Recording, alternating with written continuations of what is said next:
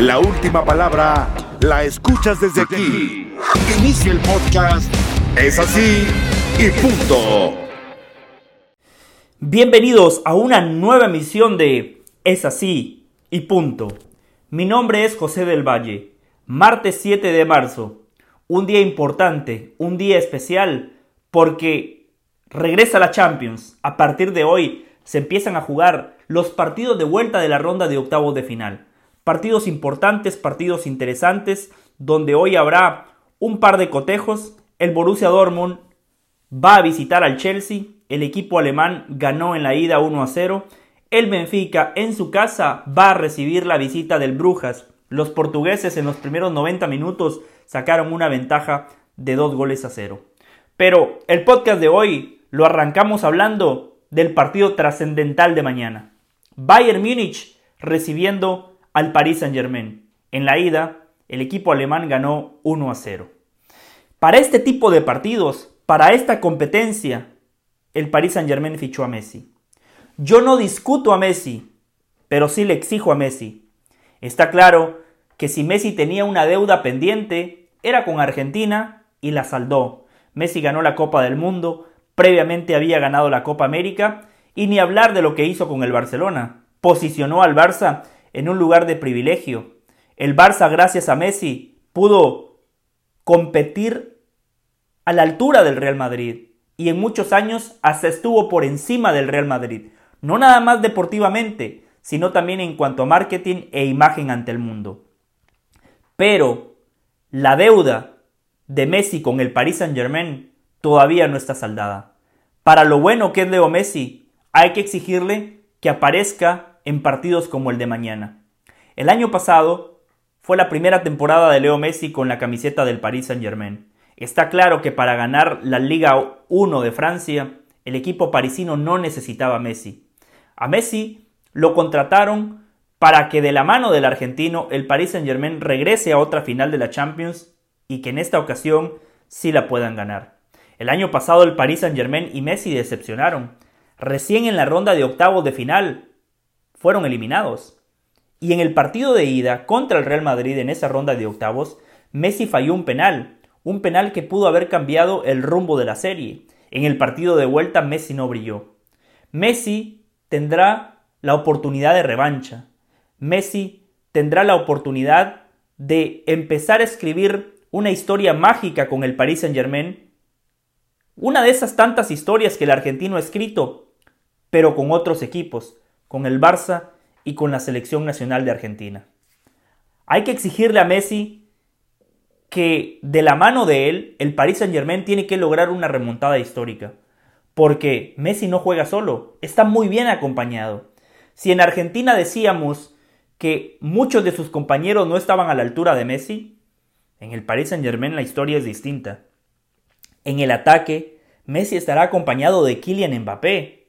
Hoy por hoy, un jugador explosivo, determinante, que junto con Messi fueron los dos mejores del Mundial de Qatar, ambos campeones del mundo.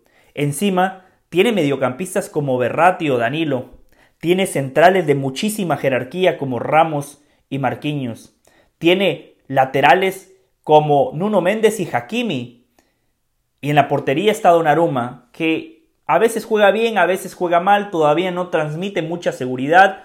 Donnarumma es capaz de hacer esa atajada monumental, pero también es capaz de cometer ese hierro gigantesco y vergonzoso. El Paris Saint-Germain tiene una deuda pendiente. La inversión de Qatar, la inversión del mundo árabe, se tiene que traducir en títulos importantes. Ya basta con ganar torneos domésticos, ya basta con ganar la Liga 1 y los torneos de Copa de Francia. Este Paris Saint-Germain lo diseñaron, lo han construido y han invertido para que gane la Champions. Y el estandarte, el abanderado de esa inversión es justamente Leo Messi. No le queremos quitar responsabilidad a Kylian Mbappé. Mbappé también está obligado. Yo lo único que digo es que este Paris Saint-Germain fichó a Messi para ganar la Champions. Cualquier otro resultado que no sea el Paris Saint-Germain levantando la orejona el periplo de Messi en París deberá ser considerado como un fracaso. es así y punto. Al volver hablamos de este partido, pero nos enfocamos en la ausencia de Neymar. Llegó la hora donde la autoridad habla. Es así y punto. Estamos de regreso en Es así y punto. Por enésima vez, Neymar se volverá a perder un partido trascendental de la Champions. Lo que decíamos de Messi también aplica para Neymar. El Paris Saint-Germain llevó al brasileño para poder ganar el torneo más importante de Europa. Y Neymar, la verdad que ha tenido mala suerte. Mucha gente lo trata de poner como el culpable de perderse partidos por lesión. Las lesiones son parte del fútbol. Además, no son lesiones musculares, no son lesiones producto de que Neymar tenga una vida desordenada fuera de la cancha. Que la tiene, sí. A Neymar le ha faltado compromiso, le ha faltado disciplina, correcto. Todo eso es cierto, pero estas lesiones en el tobillo son producto de que los contrarios a Neymar le pegan en demasía, además le pegan con fuerza desmedida, producto del estilo futbolístico que tiene el brasileño de encarar, de vibrar, de pintarle la cara a los oponentes. Muchas veces eso se traduce en frustración para los defensas y la manera de vengarse es pegándole a Neymar. Pero es una lástima que Neymar se vuelva a perder un partido trascendental. Temporada 2018. Ronda de octavos de final contra el Real Madrid. Neymar no pudo jugar el partido de vuelta. El año siguiente, misma ronda contra el Manchester United. Neymar se perdió la serie completa. En el año 2020 no pudo jugar ese duelo decisivo contra el Barcelona. La temporada pasada, nuevamente contra el Real Madrid, el brasileño venía saliendo de una lesión y solo jugó 10 minutos en el partido de ida. Sí pudo jugar la vuelta, pero bueno, ya todos sabemos cómo terminó esa historia. Y ahora, temporada 22-23, partido clave, partido importante contra el Bayern Múnich y Neymar, producto de las lesiones, no volverá a estar. A mí Neymar siempre me ha gustado. Siempre he pensado que después de Messi, por características de fútbol, Neymar era el indicado, era el heredero para tomar esa estafeta y convertirse en el mejor del planeta. Pero ha tenido múltiples oportunidades y lamentablemente no ha podido convertirse en ese jugador referente de todo el mundo. Kylian Mbappé, Haaland de a poco le han comido el mandado. Kylian Mbappé ya es campeón del mundo. Si bien todavía no ha ganado un balón de oro, hoy está posicionado para ganarlo. Y parece ser que los mejores años de Neymar han quedado en el pasado. A mí Neymar me encanta, yo a Neymar siempre lo quiero en mi equipo, pero ¿saben qué? Para este partido contra el Bayern Múnich, el hecho de no tener a Neymar es una buena noticia para el técnico Galtier. Porque sin el brasileño, el técnico del Paris Saint-Germain podrá sumar un mediocampista más, y eso le va a permitir tener un equipo más equilibrado, más compacto, y al mismo tiempo va a liberar a Messi y a Kylian Mbappé. Cuando juegan los tres arriba, Messi no hace recorridos defensivos. Entonces es Kylian Mbappé, de los tres atacantes, el que más se sacrifica, el que más recorridos defensivos hace. Y Kylian Mbappé está para marcar la diferencia en el último tercio. Sin Neymar, Mbappé tendrá que olvidarse de la marca. Sí, tendrá que presionar como Messi, hará sombra, pero no tendrá esa responsabilidad de retroceder y armar una línea de 4 o una línea de 5 en la mitad de la cancha.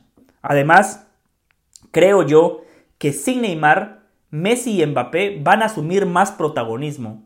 Los dos saben que de ellos dependerá si el Paris Saint-Germain puede o no darle la vuelta a esta serie contra el Bayern Múnich. Tener muchos caciques en un equipo puede ser contraproducente, porque cuando los tres monstruos, cuando los tres astros están disponibles, terminan condicionando al técnico. Si Messi, Neymar y Mbappé están en condiciones óptimas de jugar, ¿qué entrenador va a prescindir de uno de ellos? El técnico se ve obligado a ponerlos, primero porque son unos fenómenos, segundo porque el dueño del equipo o el director deportivo han invertido para tener a estas figuras, tercero, al técnico le gustaría ser más equilibrado, pero no puede. Por eso les digo, aunque suene irónico, sin Neymar en la cancha, el Paris Saint Germain tiene más posibilidades de lograr la voltereta contra el Bayern Múnich. Es así y punto. Hacemos la pausa y regresamos con mucho más. Llegó la hora donde la autoridad habla. Es así y punto. Seguimos en Es así y punto. Mi nombre es José del Valle. Si usted quiere escribirme, lo puede hacer en arroba del valle-espn. Arroba del valle-espn. Lo puede hacer vía Instagram o vía Twitter. El Barcelona vive en polos opuestos. Dentro de la cancha hay tranquilidad. Dentro del rectángulo de juego, el equipo ha encontrado paz. Xavi Hernández se ha fortalecido como entrenador del equipo culé. El Barcelona ha ganado crédito. Arrancando el año, sumó su primer título de la temporada ganando la Supercopa de España. Además fue especial porque se la ganó al Real Madrid y encima le ganó al Madrid jugándole bien, quitándole la pelota, superándolo en todos los aspectos del juego, con un resultado contundente desde el marcador y fundamentalmente desde el juego. En Copa del Rey, la semana pasada el Barcelona dio un paso importante, ganándole al Madrid, a su acérrimo rival en el Bernabéu y dejando la eliminatoria encaminada. El Barcelona está a 90 minutos de eliminar al Madrid y meterse a la final y poder sumar su segundo título del año. Y encima, en liga, el Barcelona se ha afianzado, le ha sacado nueve puntos de ventaja al conjunto merengue, un colchón importante. Y estos logros del Barcelona en las últimas dos semanas, Xavi lo ha hecho sin Pedri, sin Lewandowski y sin Dembélé, futbolistas importantes, quizás los tres más determinantes, y sin ellos fue y le ganó al Madrid en el Bernabéu. Sin ellos le ganó al Valencia el fin de semana, por lo cual, en cuanto a resultados, desde el aspecto meramente deportivo, hay tranquilidad en Can Barça. Pero fuera de la cancha, la cosa está que arde, porque hoy la fiscalía va a denunciar al Fútbol Club Barcelona por corrupción continuada en el deporte por los pagos a Negreira. Hoy se va a hacer oficial. Hoy la fiscalía presentará la denuncia contra el Barcelona por corrupción en los negocios. Esto es muy fuerte porque tras casi un año de investigación, la denuncia se dirige también contra el expresidente de la entidad José María Bartomeu y contra miembros de su equipo directivo responsables de los pagos y también contra Negreira, que hasta el año 2018 recibió a través de una empresa casi 7 millones de euros del Barça por supuestas asesorías verbales cuya veracidad está en entredicho. Será una denuncia contra el Barcelona y contra José María Bartomeu. Cuando parecía que el Barcelona había encontrado paz, este caso fuera de la cancha pica y se extiende. Sobre el mismo ha hablado el presidente actual, el señor John Laporta, que ha sido muy enfático, diciendo el Barcelona nunca ha comprado árbitros, ni ha tenido la intención de comprar árbitros. Salen las cosas cuando empezamos a ir bien, nada es casualidad. Tenemos una rueda de tenemos una rueda de prensa preparada para hablar del caso Negreira. Interesante lo que dice Laporta. Según el presidente actual del Barcelona, todo esto es una cortina de humo. Todo esto es generado para desestabilizar al equipo que dentro de la cancha va muy bien. El descaro no tiene límites. Por favor, John Laporta, nuestros compañeros, nuestros colegas han presentado pruebas. ¿Cómo es posible de que Negreira haya recibido 7 millones de euros por asesorías? Es una pena. Otros árbitros también ya se han pronunciado en contra de Negreira. Puede ser que haya una facción que siempre quiera desestabilizar al Barcelona, pero este, Laporta, no es el caso. Es demasiado temprano para emitir un juicio de valor. Hoy no vamos a condenar al Barcelona todavía, pero la investigación tiene que correr su curso. Y si hay pruebas contundentes para determinar que el Barcelona amañó los arbitrajes, si hay pruebas contundentes para determinar de manera enfática que sí hubo corrupción, el Barcelona tiene que ser castigado de manera ejemplar. Hay que poner un ejemplo. Otro caso el contexto fue distinto, pero al final de cuentas estamos hablando de lo mismo, corrupción. Cuando a la Juve se le encontró culpable, el equipo descendió a la segunda división. A la Juve le despojaron títulos que había ganado dentro de la cancha. Si el Barcelona es encontrado culpable, habría que sancionarlo de manera similar. Descenso a la segunda división, despojo de títulos, resta de puntos. Habrá que ver en qué termina todo esto. La porta, la porta, mejor debería de callarse. En este momento no es bueno salir a atacar. Hay que dejar que la investigación siga su curso, pero reitero, si el Barcelona es encontrado culpable, descenso y despojo de títulos debería de ser el castigo para el Fútbol Club Barcelona. Es así y punto. Hacemos la pausa y volvemos con más. Llegó la hora donde la autoridad habla. Es así y punto. Estamos de regreso en Es así y punto. En menos de 20 días, Diego Coca estará debutando de manera oficial como entrenador de la selección mexicana de fútbol. Su presentación será el 23 de marzo contra Surinam. Y es importante que Diego Coca ya haya empezado a trabajar. El domingo y lunes de esta semana hizo un pequeño miniciclo con 15 futbolistas de la Liga MX. Lo ideal sería que el técnico trabaje con todos los futbolistas que fueron convocados, pero trabajar con 15 ya es algo positivo, es un paso en la dirección correcta. Si bien no puede trabajar con el grupo completo, sí puede tener charlas individuales, sí puede empezar a transmitir cuál es su proyecto, puede conversar con los futbolistas para hacerles saber y dejarles claro lo que pretende de ellos dentro del rectángulo de juego. Además, cuando hablamos de una concentración, de un miniciclo, el trabajo del técnico no pasa nada más por el aspecto cancha, por lo que se puede hacer desde lo táctico, desde lo estratégico o desde el balón parado. Pasa también por la convivencia.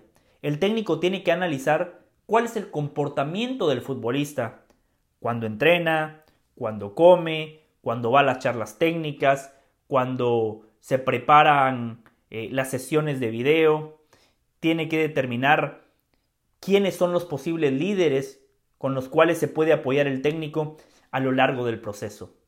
Yo valoro que Diego Coca haya arrancado con el pie derecho. Si bien para mí Guillermo Almada era la mejor opción, y Almada lo sigue demostrando, el fin de semana le ganó 3 a 0 al América, le quitó el invicto, además lo hizo con siete mexicanos en su once titular. Habiendo establecido eso, Coca también tenía credenciales.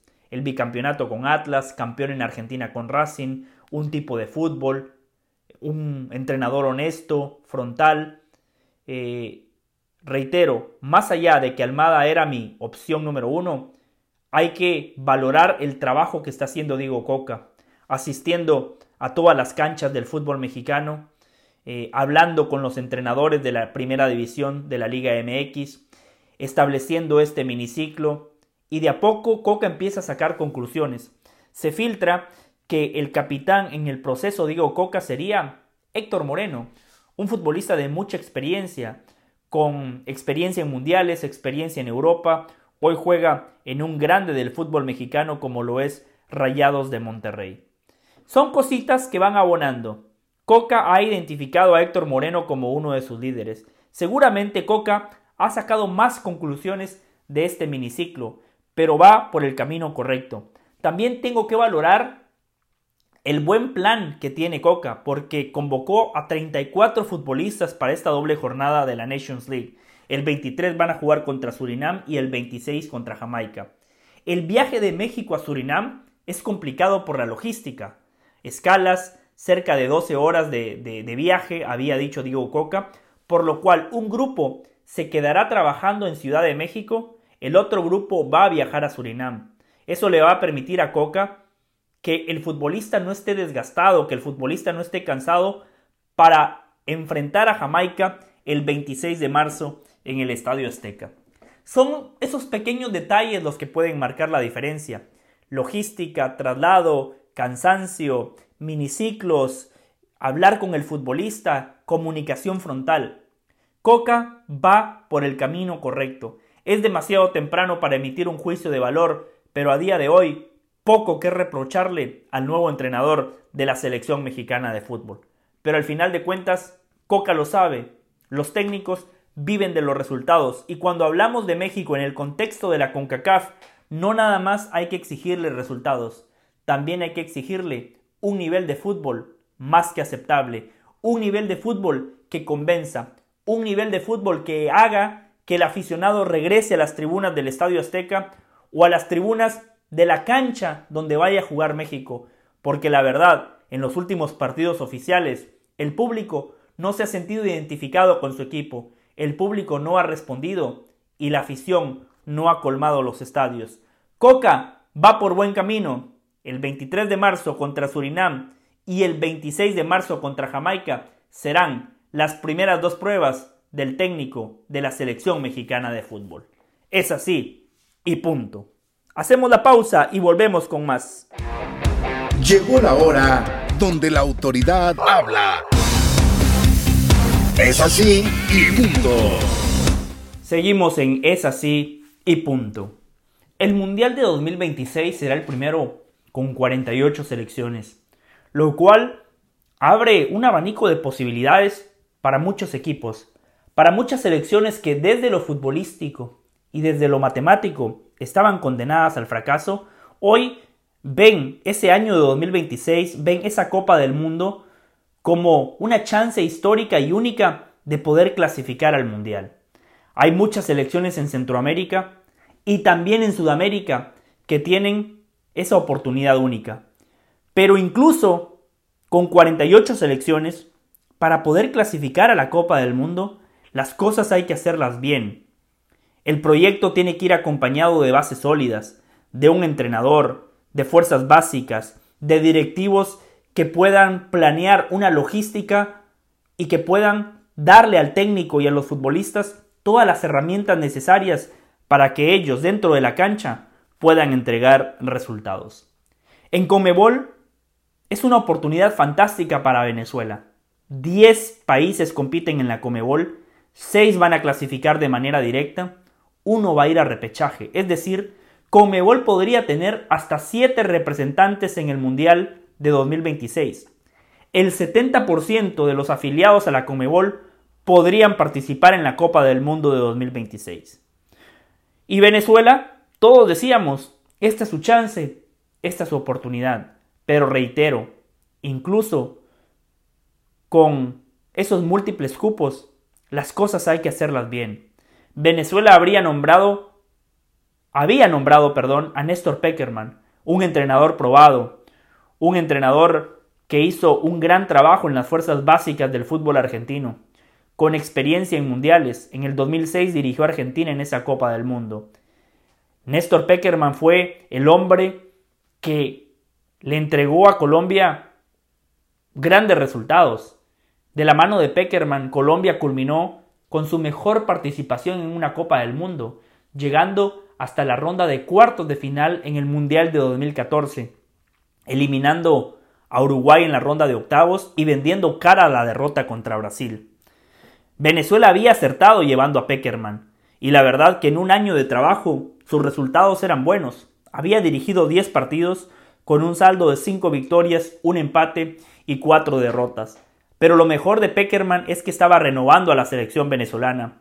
Estaba haciendo esa transición, le estaba dando mucha chance al joven venezolano, porque ese es el fuerte de Peckerman, trabajar con la sangre nueva, trabajar con los futbolistas jóvenes. Pero lamentablemente, Peckerman ha presentado su renuncia porque dice él que no le han cumplido muchas condiciones que previamente habían sido pactadas por la Federación Venezolana de Fútbol. Estamos en marzo, la eliminatoria está a la vuelta de la esquina y Venezuela se ha quedado sin técnico. Venezuela se ha quedado sin un líder, sin un capitán que esté al frente del barco. Incluso con seis cupos directos y un repechaje, con este contexto, va a ser prácticamente imposible que Venezuela pueda clasificar. Las cosas o se hacen bien o se hacen mal. Y lamentablemente para los intereses de mis hermanos venezolanos, las cosas en Venezuela se están haciendo mal. Se fue Peckerman y el próximo técnico que llegue tendrá tendrá una sombría de incertidumbre. Tendrá que trabajar con muchas interrogantes y pocas certezas. Al final de cuentas, los que pagan los platos rotos son los aficionados de la vino tinto, que quieren ver a su selección en una Copa del Mundo, que quieren cantar el himno de su país en un mundial. Pero haciendo así las cosas, incluso con siete cupos, Venezuela seguirá viendo el mundial por televisión. Es así y punto. Hacemos la, pausa, y regresamos para abrochar la emisión de hoy. Llegó la hora donde la autoridad habla. Es así y punto. Estamos de regreso y vamos a abrochar esta emisión de Es así y punto, hablando de la otra Champions. La Champions de mentiras, la de la CONCACAF, que hoy eh, arrancan los partidos de la ronda de octavos de final. Una Champions de CONCACAF totalmente predecible, donde la historia se repite, donde sabemos de manera muy clara qué equipos son los favoritos, un equipo donde hay poco margen de sorpresa y cuando ocurre una de esas sorpresas hay que darle dimensiones épicas e históricas. A ver, el Violet FC de Haití contra Austin. Claramente el equipo de la MLS es el favorito para avanzar a la siguiente ronda. Alianza de El Salvador contra Philadelphia Union. Otra vez el equipo de la MLS favorito. Tigres contra Orlando. Orlando de Oscar Pareja, un equipo sólido, competitivo, ordenado, pero Tigres tiene una gran plantilla a su disposición. Tauro de Panamá contra el León de México, el León del Arcamón que juega muy bien al fútbol, pero que todavía está haciendo esa transición, es su primera temporada, hay que darle más tiempo. De igual manera el equipo mexicano favorito. Olimpia contra el Atlas. Esta es una serie pareja porque hay un lugar donde Olimpia es superior en la dirección técnica. Pedro Troglio va a ser el mejor entrenador en esta serie. Pedro Troglio, un entrenador probado. En Olimpia le ha dado solidez. Antes de que Pedro Troglio llegara, Motagua era el amo y señor del fútbol hondureño. Llegó Troglio y rompió con esa hegemonía. Se ganó la oportunidad de ir a dirigir a Argentina donde le fue mal, regresó a Honduras y otra vez lo está haciendo muy bien con Olimpia. Esa serie es pareja, de igual manera, el Atlas debería de ser favorito. Vancouver Whitecaps de Canadá contra el Real España de Honduras. Motagua de Honduras contra el Pachuca de México. Uf, Pachuca, qué bien que juega el equipo de Guillermo Almada. Este fin de semana le pintó la cara al América. Y en la otra serie, Liga Deportiva Alajuelense de Costa Rica contra el LAFC de la MLS, el vigente campeón de los Estados Unidos contra el equipo Manudo.